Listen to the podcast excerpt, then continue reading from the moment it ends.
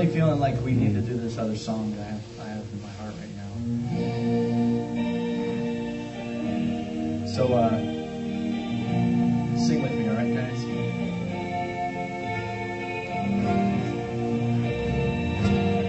didn't, we didn't practice anything else for you. I don't have All right, well, you know, you know this one. You know this one. You The Holy Spirit. You know what that is?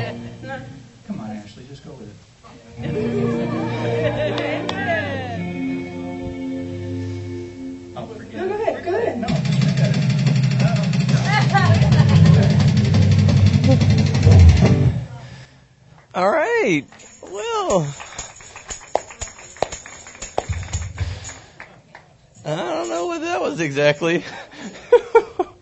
Seemed a little disunified to me. well, good morning. Uh, we are continuing on. This is our last week of our sermon series over uh, Healthy Church. So we've spent the first four weeks talking about the identity of the church. Who who is the church? Um, we've learned that the church isn't a building. It's uh, it's not a, a program. It's not a business. It's not a club. But rather, the people. Uh, the the church is the people of God. All right, the church is a, a people that have been bought by Christ, that are they're centered around the gospel, that are proclaiming the glory of God. And so we see that the, who is the church? We've talked about that for four weeks. Now we're talking about the expression of the church. What is the church called to focus on? What is the, the life of the church practically called to be about? And we've seen that the church is called to be about making disciples right? The church is practically to think about what does it mean to proclaim the gospel that others would come to know Jesus and to help them to obey Christ as they grow up. Um, the role of the church is to help facilitate that. Um, the church is a parent helping to raise up newborns, helping to see them grow into maturity um, as into the fullness of Christ. And then last week we talked about that one, another thing that the church is practically called to, to express its identity is through being holy. That God is holy and He calls us to be a holy people that it's something that He gives to us, but it's also something that we must pursue, that we are called to be holy as He is holy. So today we are going to finish out our sermon series and we're going to talk about that the church is called to express its identity through being unified.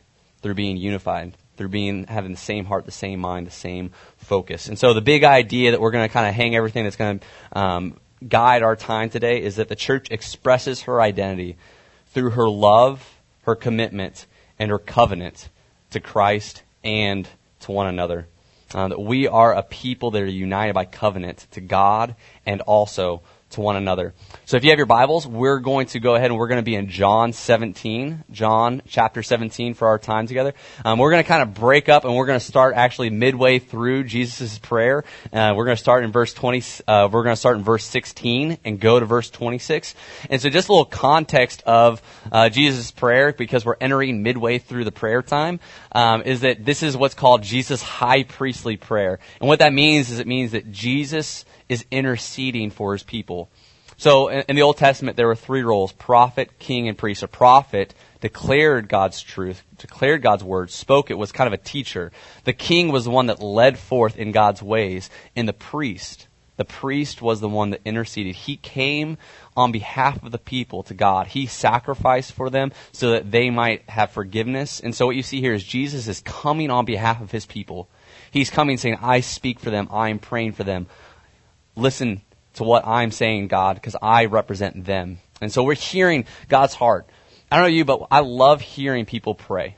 When we come into prayer time, it's one of the most intimate, the most beautiful times because somebody really lays forth and bears forth their heart. They really show what matters to them, what's really important because they're coming to God asking for these things. And so we are getting the most intimate picture of Jesus that we can because this is his closest relationship, the one that drives him, the one that motivates him. And so we're getting a, a very clear picture into the heart of Christ. What matters him? What is he longing for? What is he asking the Father for? And so look in verse uh, 16 with me and read along. It says, They are not of the world, just as I am not of the world. Sanctify them in the truth. Your word is truth. As you sent me into the world, so I have sent them into the world. And for their sake, I consecrate myself, that they also may be sanctified in truth. I do not ask for these only, but also for those who will believe in me through their word, that they may all be one. Just as you, Father, are in me and I in you, that they also may be in us, so that the world may believe that you have sent me. The glory that you have given me, I have given to them, that they may be one, even as we are one. I in them and you in me, that they may become perfectly one, so that the world may know that you sent me and loved them, even as you have loved me. Father, I desire that they also, whom you have given me, may be with me where I am, to see my glory that you have given me because you loved me before the foundation of the world. O righteous Father, even though the world does not know you, I know you, and these know that you have sent me. I made known to them your name, and I will continue to make it known, that the love with which you have loved me may be in them, and I in them. It's God's word. So I want to ask. There's going to be three points that kind of guard or guide our uh, conversation for today. Um, the first one is why we need unity. Um, so why we need unity. Uh, what is the nature of Christian unity? Um, and then what expresses, how are we expressing that unity here in the church? So why we need unity, what is Christian unity, and then how are we expressing it here um, as a local church at Faith Fellowship? So let's start our time. Um, first, why do we need unity? Um, as you saw the very uh, entertaining drama up here of why we need unity. What happens when you have people that are in discord, right? Chaos ensues. Nobody knows what's part, who's playing, and the congregation stares amazed and uh, and stunned and kind of wondering what's going on here. Uh, and so you see, unity is yes, Marty. You can thank Marty for his dramatic uh, but you can see a, a, very practical example of what happens when there's not unity, when we don't know what's going on, when different people are playing different parts and everybody is going along to the drum of their to the beat of their own drum.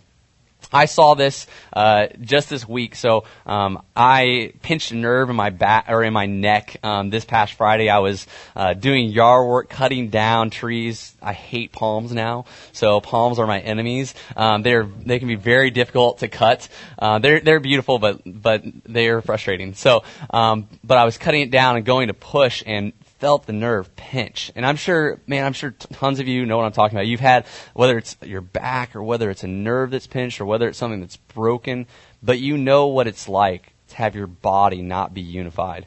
Right? And it's, you, you never realize how much unity matters in your body until you don't have it. Right? You never know how much that your big toe mattered or that little nerve in your neck actually is important until it's not working properly. And then all of a sudden you're very aware that disunity brings pain and brings hurt and brings trouble that even, it's amazing how even the simplest of tasks become so complex and so painful when there's not unity in your body. Right? I mean, for the first day after I woke up, I was like having to turn and look and say, what? You know, like it's very entertaining, you know, for Emily. It was a sad part that she had to drive me around everywhere. But, uh, but we see that in, in all kinds of different expressions, not just physically in our body, but I think this is a great analogy for what it is in the church. That we, when we don't have unity in Christ's body, even the most common tasks become painful, become difficult, become strenuous. We realize the need for unity when we don't have it. Sometimes we take it for granted, right? Sometimes we see this with our body and also, like in our physical body, but also the body of Christ. Sometimes we just get accustomed to the pain. We just grow used to that this is the way that things are. I'm always going to have this pain in my back. I'm always going to have this ache.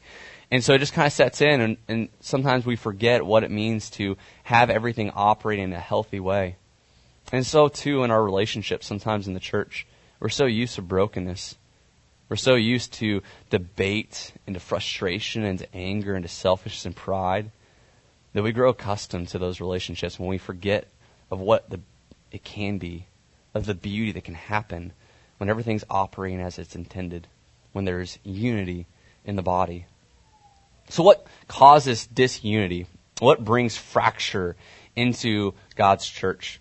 Um, in James 4, he kind of lays out the reasons that um, there, there's disunity, that there's division. He says, What causes quarrels and what causes fights among you?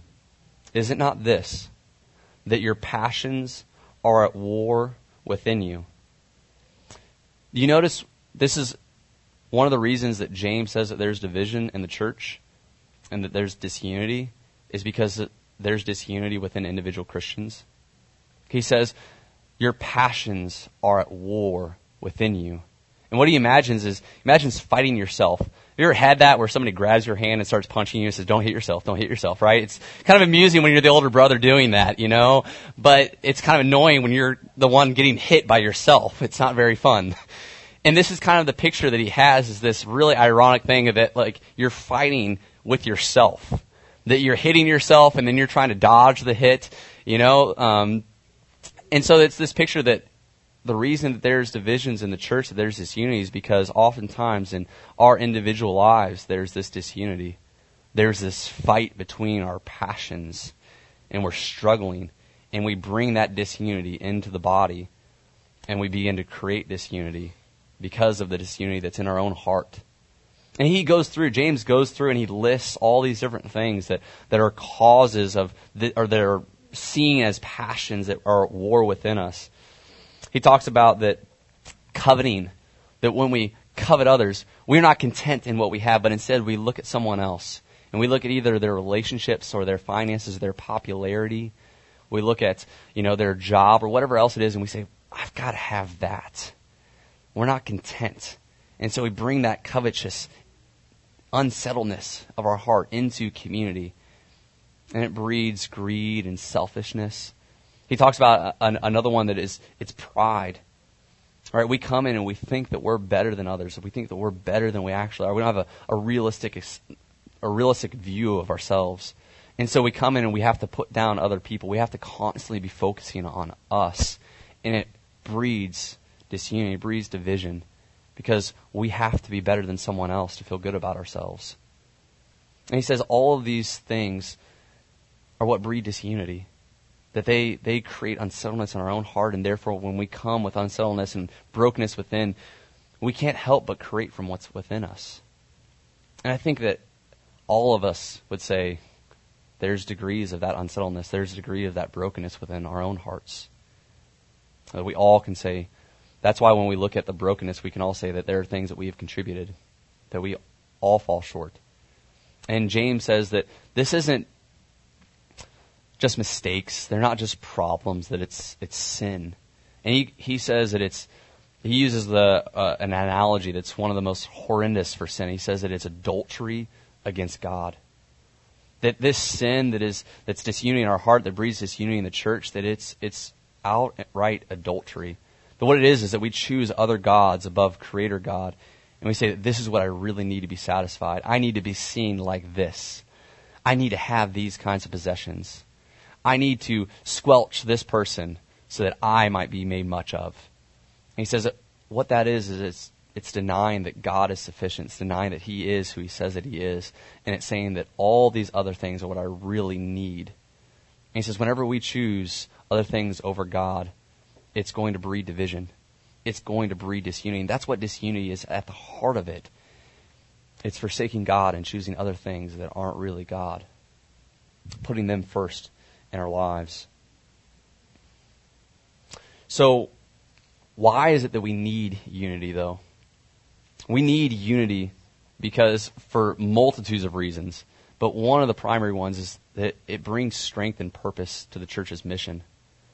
So, we were at SeaWorld uh, last weekend. Emily uh, got to take me. We got out of town for a couple days, and I've never seen orcas. Um, they're amazing, massive, beautiful creatures. Um, and got to like you know watch documentaries about them. And one of the amazing things is that though they're powerful individually, the strength is in the pack right? The the way that they're they're the apex predator, right? There's nothing that can, you know, except for man who destroys them, but uh, everything else in in the wild, they're the apex predator, and nothing can come against them. And the reason is that they're intelligent and they work in groups. That when they're hunting, they all have a plan, all have a purpose, and they fit in line with that. And the unity of the pack is what brings strength to the attack. And as they go, it's what allows them to bring down animals that are twice their size. And thinking about that, you know, it's the unity of the church that allows the strength of our purpose. Have you ever done that where you have a big log and you start to break it into pieces and then you, you get the bundle closer and closer and you go to break it, but you can't because there's too many for you to actually break. That when the church is unified, when we're together and we have the same heart and the same mind, the same purpose behind us, we gain strength from one another. And I, just testify of that. I've seen it in your lives as each of you individually pursue Christ. It brings strength to others. As we corporately pursue Christ, it brings hope to those that don't know Him. And so don't discount that you as an individual, when brought together with a community, can make a massive difference in people's lives. As you rejoice in your suffering, as you're patient in trials, as you choose to, to commit and to give up of your time and your energy and your resources rather than to use it selfishly, that inspires others and it creates strength and it produces movement that glorifies God. We need unity.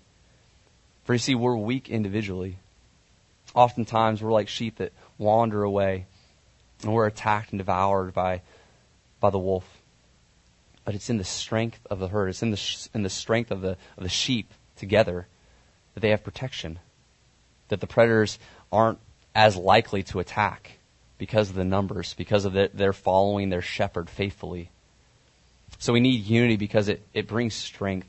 But one of the other reasons that we need unity is, um, is because it testifies to the world that Jesus is who he says he is. You see it in, uh, in verse 23. He says, I and them, and you and me, that they may become perfectly one, so that the world may know that you sent me, and love them even as you have loved me. He says that we're not to simply be unified for unity's sake. Because there's all kinds of things that can unify us, right? I mean, pick the right hobby or sports team and you can be unified around that. There's lots of trivial things that don't matter that you can be unified around. So we're not called to simply have the same mind about work or sports or entertainment or our, you know, our current stage in life, right? This is not the primary thing that's to bind us together. Rather, we are to be bound together for the sake of Christ, for the sake of His glory. And he says that this has implications upon our evangelism.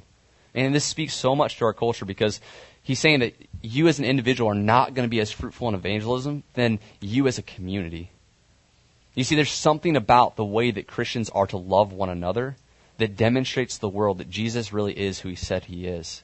That Jesus really did die for his people's sins and did really raise from the dead and really is alive right here and right now, living in his church. There's something about the way that we are to love one another, that we're to forgive one another, that we're to be patient with each other, that testifies that Jesus really is alive because he's done those things to us. You see, that's, that's the only way that we can do this. The only way that we can be patient and forgiving and loving with one another is by first experiencing it ourselves. I don't have it in myself. You don't have it in yourself to give the kind of love, to give the kind of commitment, the kind of patience, endurance that people need. We will run dry. We'll find that our gas tank is on empty time and time again. We have to go first to Christ and we have to experience these things for ourselves.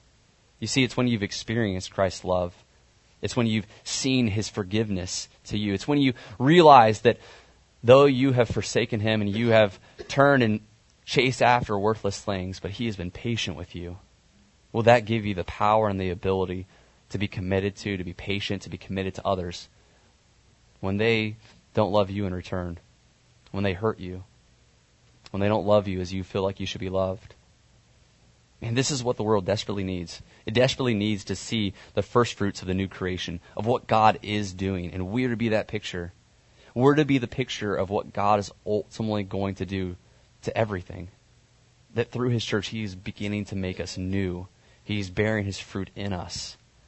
And this is what testifies. It testifies to non Christians.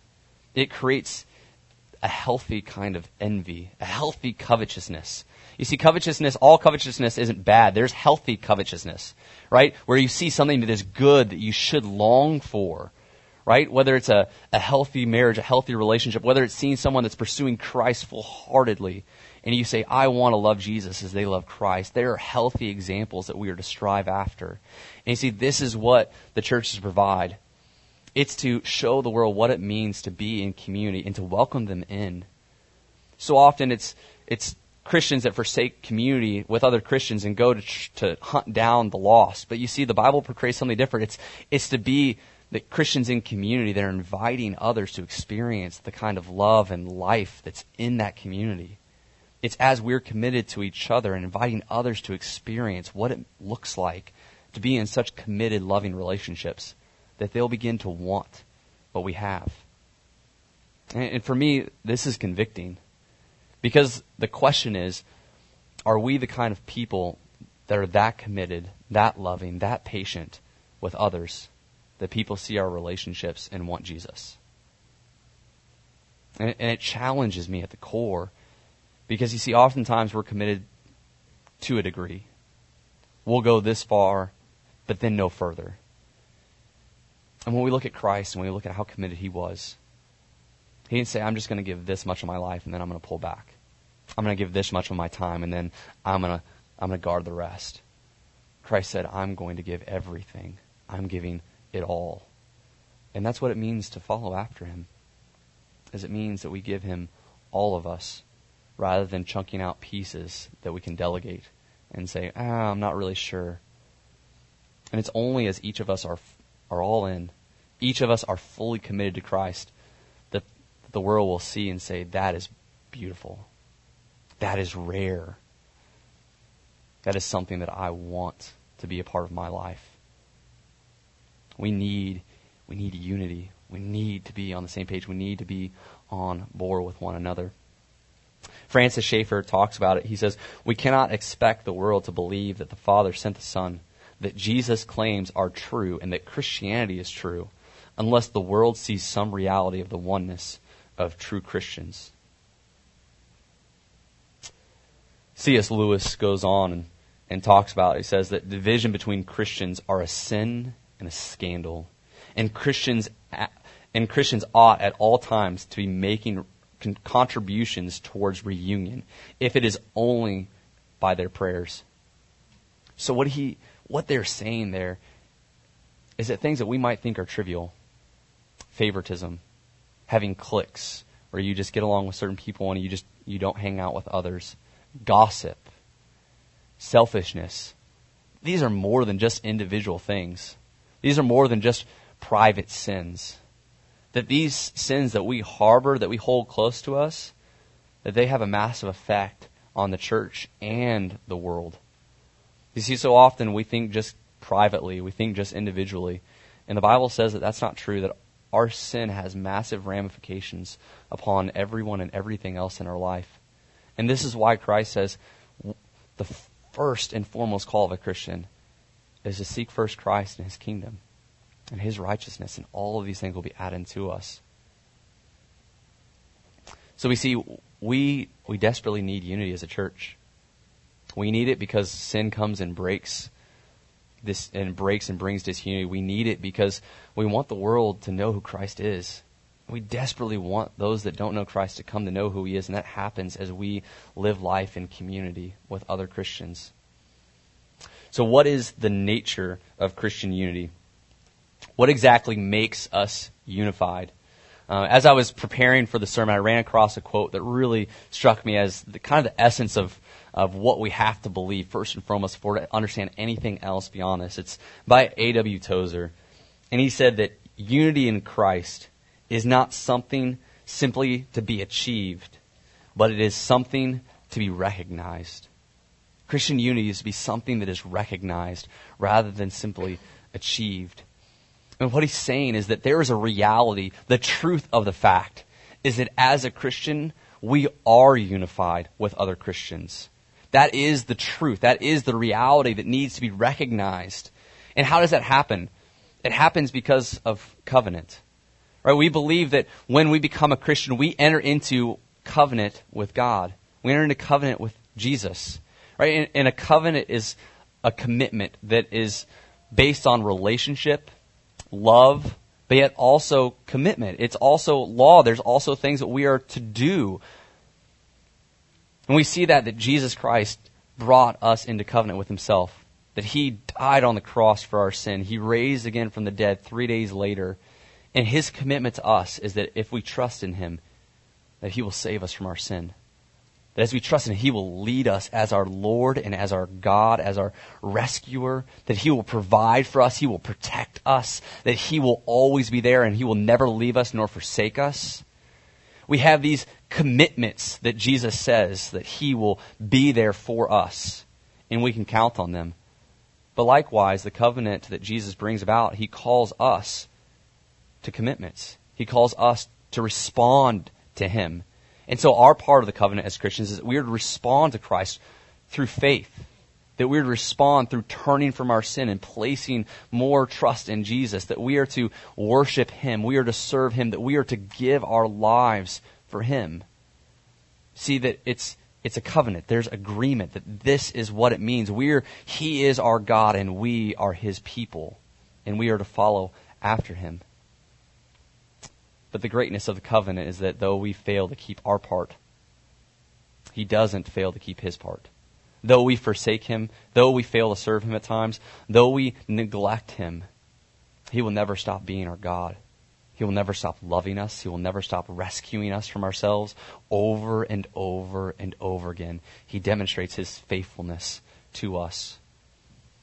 You see that when we enter into covenant with Jesus as a Christian, we also enter into covenant with his bride, the church. What it means to be a Christian is that you are bound together with other Christians. We are one. We see this in, uh, in Galatians 3, verse 26 through 28. He talks about that we are, we're family. And you, you see it in the passage that he says that we are to be one, even as Jesus and the Father are one. Now think about that. That's a pretty drastic and dramatic claim. Think about how unified Jesus is with his Father. He said that he did everything that the Father that, that pleased the Father. Jesus' whole life was in complete unison with God the Father. And he says that is the kind of unity that is to be found in the church amongst us. Why? How? Paul talks about, he says in verse 26 in Galatians 3, for you are all sons of God through faith in Christ Jesus. For all of you who are baptized into Christ have clothed yourselves with Christ. There is neither Jew nor Greek. There is neither slave nor free man. There is neither male nor female. For you are all one in Christ Jesus. What he's saying there is he's saying that we are family in the truest and deepest sense that when we come into Christ, we are adopted in, purchased to be his sons and his daughters.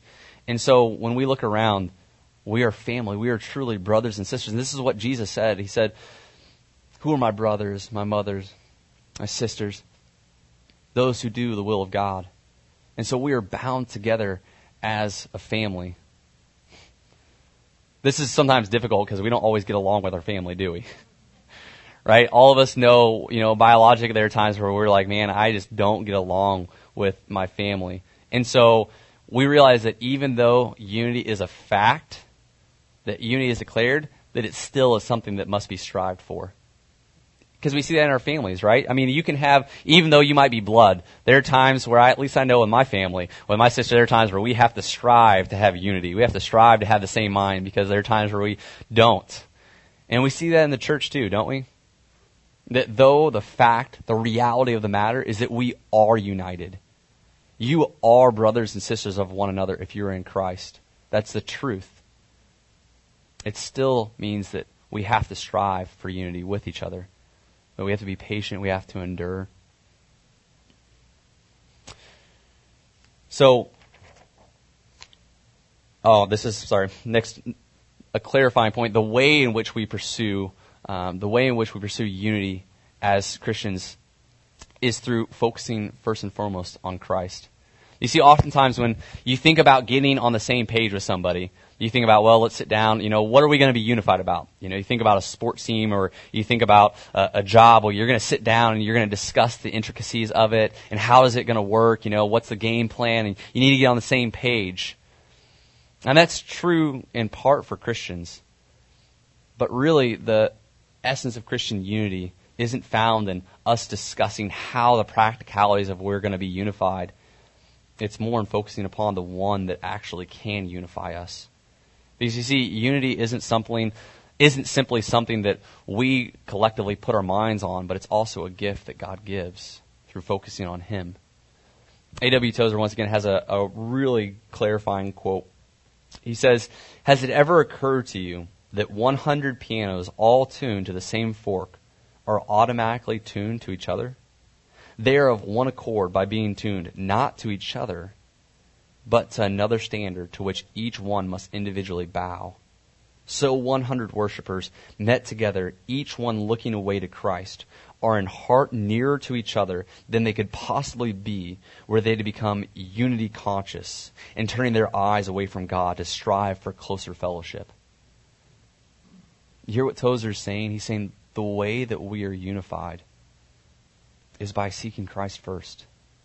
The way that we're unified is because when we're in Christ, He's given us His Spirit. And the Holy Spirit is the one that unifies us. The Holy Spirit is the one that gives us the same heart that God has. The Holy Spirit is the one that gives us the same mind that Christ has. And so as we all personally, individually seek first Christ, He's going to bring a passion and a unity and a love amongst us that would be impossible any other way. That would be that wouldn't happen if we were to sit around talking about our plans and purposes for how we can be unified. We all are responsible for unity within the church. You see, it's not something that we can just point at one person or at a leader and say, well, they just aren't. Unity is something that every single person within the body of Christ is responsible for, that we are all to strive to pursue it as we're pursuing Christ. And this, this unity doesn't mean uniformity, though. Right? I think that's important for us to understand. Christianity isn't just a cookie cutter where you just make the same mold. Unif- unity is in the midst of diversity, right? That we as a church are very different. We have very different preferences, very different ideas about how things ought to go. But yet we find unity because it's not about our purposes, it's not about our intentions, our desires. Instead, we bow our preferences, we bow our desires, we bow our, our wants to Christ. And He is the filter. You know, and th- this unity is sought through in humility. You see, as we we say it's not about me, but I'm going to I'm to put first others. I'm going to put them before me. And this is this is what binds unity together. Um, so, just a couple other uh, things that bind us together in unity is that unity is based on truth.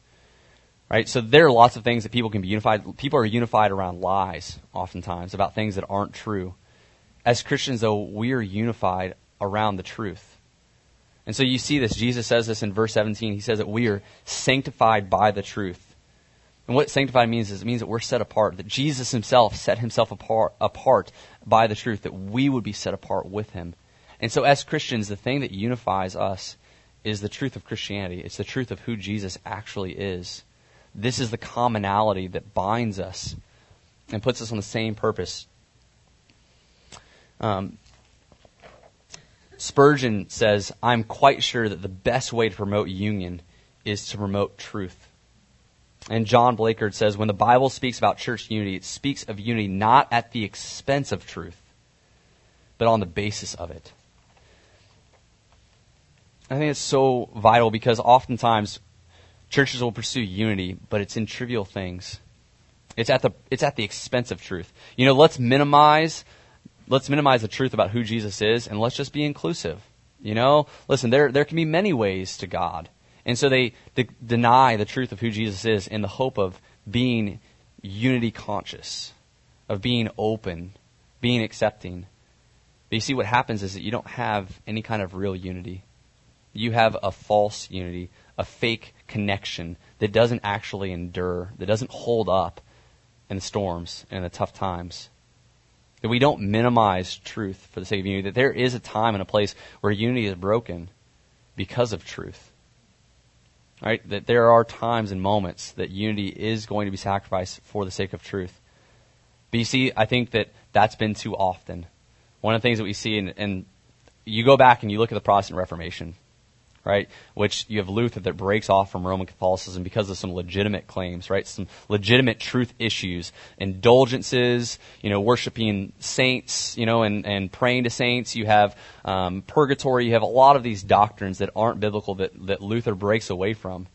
Rightly so, because he's not going to be unified when there's, you know, on the and, and skip out on what is true. But then you see what happens next is that you see division after division after division in the Protestant church. Is how many different denominations are there? Why? Oftentimes because of people's preferences, because of people's opinions. And they begin to become so conscious about every kind of minute detail that they forget that Christ desires unity. And so you see, it's this balance that we are not to be unified at the expense of truth, but we're also not to be so nitpicky that we're going to break away and we're going to forsake unity because of how important it is that we should fight together for unity. We should strive for it. It should be a last resort that we've ex- we have spent every other option before we will break away because we are committed, because we're faithful. So we see that unity is expressed through truth on the base of truth. Uh, we see that unity is also it's driven by love, and this is what he prays that Jesus prays. He says that we would realize that we are loved just as God the Father loved Christ. Think about that. The way that God the Father loved Christ, they have been in a love relationship from before eternity. And this is the kind of love that he says should exist in the church. We first need to know that God loved us from the foundation of the world. Think about that. You, who has loved you the longest in your life? Right, most of you probably your parents, right? They've been around since you were born. And so that the the length of that love should probably show you something. You know, like when you have somebody that has loved you through a duration of time, through thick and thin, that their love is proved. Their love is shown to be steadfast and movable. God has loved you before you were born. God has loved you before your parents were born. God has loved you before America was founded as a nation, right? God has loved you from the foundations of the world. His love for you is unshakable, it's immovable. And it's this enduring love that will allow you to love others. Love people, love people. Hurt people, hurt people. It's only when you know that you are loved deeply, where that rests in your soul, that you will then love when it's hard, when it's difficult. And you see, this is this kind of love drives unity. It drives it. For selfishness and pride, where they abound, disunity happens. I mean, you see it in your friendships. You see it um, in your workplace. You see it all, I mean, in sports teams. You see it when there's someone that is prideful, that is selfish, that wants the ball all the time, right? It brings this unity. The team begins to fall apart. But where there's love, and love is, is so closely related to humility, they go together. For humility is preferring others above yourself, and love is genuinely caring about their well being. Love is a, is a concern for their ultimate good. He says, when these are the motives that drive us, unity begins to form. It has to be intentional that we choose to love each other deeply, overlooking one another's flaws and sins, choosing to put others before ourselves. So, the last thing that we see in our pursuit of unity is that unity is sustained through commitment. Right? Unity is sustained through commitment. Unity is not something that just naturally happens, right? I don't know about you, but unity, even within the family, isn't something where you just kind of wake up and say, well, I guess it's going to happen. Like, it takes commitment, it takes promises being made and being fulfilled. And this is true for, for any enduring relationship that you have, whether it's your marriage, whether it's a deep friendship that you've had, is that that relationship and that unity has been built time and time again because there were commitments made on both parties. Right? Commitments to be there, commitments to, to love, to have fun, to, to share life together. There were commitments that were made, and those commitments were fulfilled. right? I mean, there are times where there's brokenness that comes through, but, but unity, this, having the same heart and the same mind comes through making commitments, even when it's difficult, right? Because there's lots of times where unity isn't what you want, right? There's lots of times where you say, I'd rather just walk away. Like, this isn't worth this much drama, or this isn't worth this much effort, this isn't worth this much time or this much pain. And so we would just rather give up. And this is where commitment comes in and it sustains unity as we look to Christ and we see that he was committed to us. Christ didn't say, well, I guess it's going to cost too much to buy them. Good luck, guys. You're on your own. No, Christ said, listen, I, I see the cost. I'm willing to pay it. I see the investment. And I'm all in. And he says that this kind of commitment should mark the church. And this is hard, right? We live in a very low commitment culture, right? We live in a very low commitment culture. And so to have that kind of commitment, to make promises and keep them to one another, is something that is so countercultural. It's something that will stick out, that will shine forth in the world that doesn't know Christ. And as people see that you make commitments to other Christians and you keep them, that you're faithful to your word, they'll want to be a part of a community of a people that, that does that, that actually says what they mean and gets behind it. So commitment helps hold fast unity. So finally, how is it that we express these things here? All right, we've talked about why we need unity, what the nature of unity is, and now how do we practically express our unity here at Faith Fellowship? Um, man, sermons are so timely. I, I figured like the Lord just has them personally for me um, because they're always like right on time for what's going on. Um, as a lot of you guys know, we are going through covenant connection, right? Um, covenant connection, as we've talked about, that we believe that as Christians we are in covenant with God and that we are in covenant with other believers by the nature of what it means. Um, and so we are in the reality of it. We are in covenant with other Christians, but that's other Christians universal, right? We're brothers and sisters. We're part of a family universal. But that means practically that we are called to be connected specifically someplace. Right? We are to exercise that relationship with non with other Christians in a specific time, specific location, at a specific place. And so, as a church, we've been seeking to to help that, to clarify what the scriptures call us to as one another.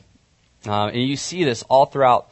You see this really all throughout the Bible. Is this kind of covenantal understanding of the church?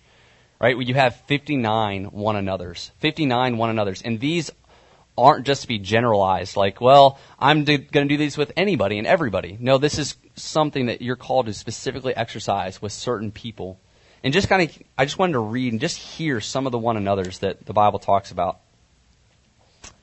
It says that we are to be at peace with each other, that we are to wash one another's feet, that we are to love one another that we are to honor one another above yourselves, that we are to stop ba- passing judgment on one another, that we are to accept one another then, just as Christ accepted you, that we are to instruct one another, greet one another with a holy kiss.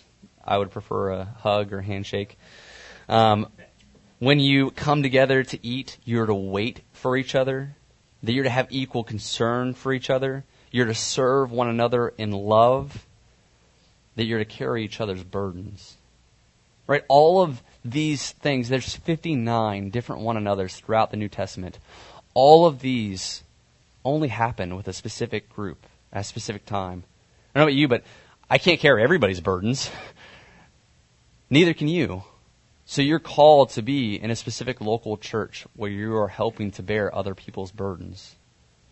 That you are called to rejoice with a specific group of people as they're rejoicing. And that this is something that doesn't just happen, right? We don't just fall into this. This is something that has to be some that is intentional. We desire and come together and say, "This is what the Bible teaches, and I want to do it here at this local church." And so that's the heartbeat of why we've been doing Covenant Connection is that our heart is that we do not add to the scriptures whatsoever. Instead, what we say is that the scriptures call us to do these things already. And so, literally, what it means to be a Christian is it means that we're doing these things. The only thing that we're saying is that we're actually going to do it here. that this is the place and this is the people that we're going to do what God has called us to do. And the hard thing is that we like ambiguity, right? We like ambiguity, like love just generally, like serve generally, rather than serve specifically here with this people. Give, commit, be faithful to. And you see, God would call us to be specific. He would call us to be with a people that we might do these things, we might live our Christian life not in isolation, not as a lone wolf, but rather together.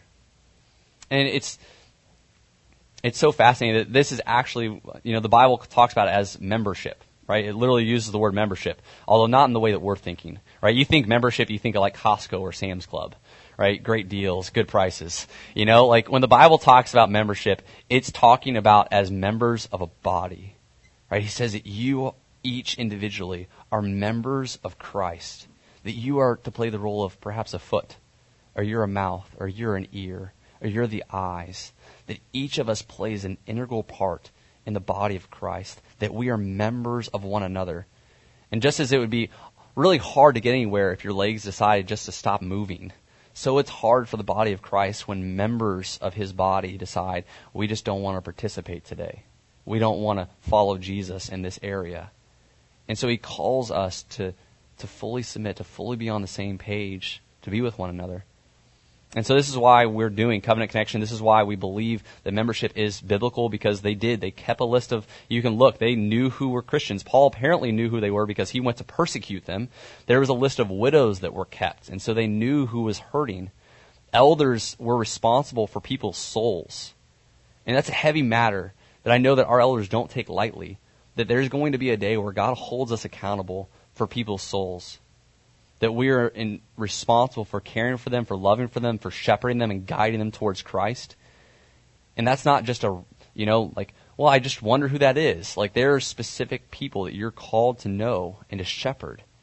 And that also, as members, as people that are part of the body, there are specific leaders that the Bible calls you to, to honor, to, to follow after as they serve you. Leadership is about serving. And so all these things lead us to say that this should be something that isn't, doesn't just happen. Right? You don't just come to and then you just kind of slowly drift into, but this is something that is intentional. This is something that is agreed upon. This is something that is understood up front. And you say, you know, I do believe that the Bible teaches these things, and I am agreeing that this is where I believe God would call me to practice these things at.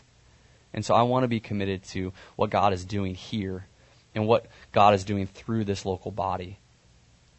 And this isn't and this has been around from the very beginning. You know, sometimes you think about, well, like, oh, membership, it's not biblical. Well, we've seen that it really is biblical. And then last, it's actually historical too. That in 60 AD, they had what's called the Didache. The Didache was early church manual. And so it was really trained people in what church membership is. And you can go back, it was actually something they were debating whether they would put in the canon or not, but it didn't make. And so around 60 to 100 AD, they had this church manual called the Didache that they used in discipling and training people about what it means to be a part of the church. What does it mean to be integrated, to be in covenant relationship with the church? Now, they didn't have a lot of papyri back then, so they didn't have everything written down and signed on the dotted line. But they walked them through, and sometimes it was a process as long as two years. And that was from the beginning is that they would walk them through and make sure that they understood what it meant to be a Christian, what it meant to follow Jesus, what it meant to be in unity with His church. And then if they understood that, they would baptize them, and then they could take of the Lord's Supper. And we saw that this process was a whole part of the early church, and then it merged as Roman Catholicism came about. And so you saw people become in membership because of baptism, right? Infants are baptized, and they're part of the church, whether they're really a believer or not. And it was at the Protestant Reformation that membership came back to more of its biblical foundation. Where you see, especially in the Puritans, when the Puritans broke off from England and they came over to the United States, and you had congregationalism, this idea that people should gather together in local congregations, you know, under their own authority rather than under the authority of the Pope or under the authority of bishops of England. It was this idea of the local congregation where there are people that say, we believe that God has called us to be a part of the visible church. God has called us to gather together and that this should happen not just because not just simply like by professing of faith but it's it's by choosing and covenanting together and saying this is what it means to be the church and we want to be a part of it so that's that's kind of part of the reason for how we and how we express unity here at Faith Fellowship is that we express unity through um, anybody and everybody is welcome to be in covenant. That it's never a force. Everybody is welcome to come and to attend. That there's never any force in in choosing in covenant, but it's a way that we can express our unity. Is through saying, "I want to do what the Scriptures call me to do at this place with these people for this amount of time that I'm able to." Um, it, it demonstrates, and it's a big it's a big deal intentionally making covenant. Just being married, I realize it's a big deal intentionally making covenant. That it's not something you just fall into, right? You have two different, you know, there are people that live together and that maybe practice a lot of loving things, and we would say, hey, that's it's good that you love each other. It's good that you serve each other. It's good that you care for one another. Those are good things. But we would say that it's really important that you make covenant. The covenant actually helps bring about the commitment and the love because of the process of that. Right? It's not simply that it's a piece of paper or that it's legal. Like I don't look at a piece of paper and say, "Oh, this is why I'm married," but it was the process of choosing and understanding what commitment meant and what it means for me to be a loving husband and to be a part of the church. And that helps solidify that. And so too, as we think about the covenant, as we think about covenant connection, it's not about a bunch of writings or paper or signing your name because anybody can do that. It's about having the right heart behind it. It's about having the right spirit and saying, man, I'm choosing to love.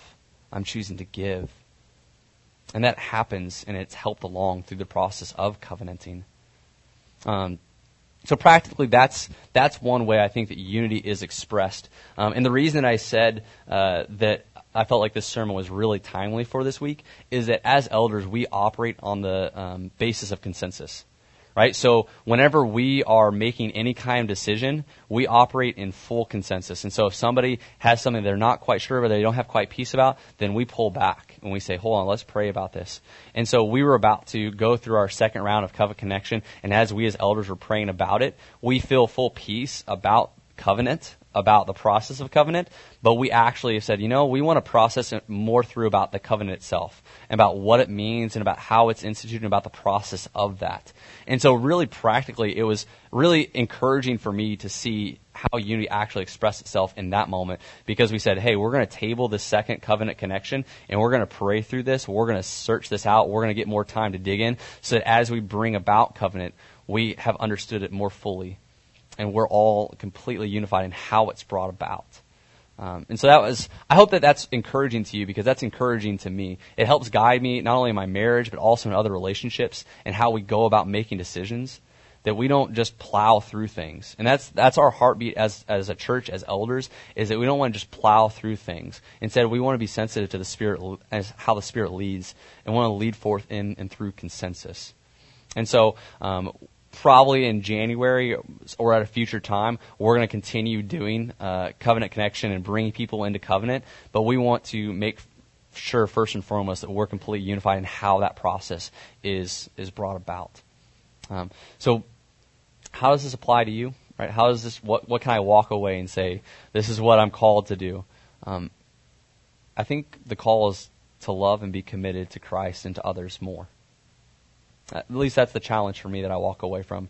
Is I think about what are people and what are areas that Christ would call me to love and to be more committed to. How can I lay my life down more for others in the church? How can I give of myself knowing that what Christ has given for me? And I hope that at, as you go this afternoon, that the Holy Spirit would take that and He would apply it in a very personal, practical way. Maybe that's getting plugged into a life group and saying, "Hey, I'm gonna I'm gonna give some of my time, and I'm really gonna be invested in other Christians. I'm gonna allow them to be invested in my life." Or maybe it's simply, hey, you know, I'm going to choose to be in accountability. I know that I need it. I, you know, my schedule, my stage of life, and, you know, I'm just going to choose to be in accountability. I'm going to be committed to others, to be there to encourage them, to love them, to confess my sins to others. But what does it look like for you to, to commit and to love others as you would want them to commit and love you? Let us pray. Father, thank you for today. Uh, thank you for your heartbeat, for uh, unity how you call us as a church to express that and how it witnesses to the reality of who you are, to, to your love and your mercy and your goodness in us. Um, I pray, God, that you would help us to understand covenant more about what it means to relate to each other in love and commitment um, based on truth. Help us, God, to be a people that love each other deeply, that forgive each other, that are patient with each other, that continue to do the one another's. So unify us, God, that the world would see and that you would save others through our love. It's in your name that we pray, Christ. Amen.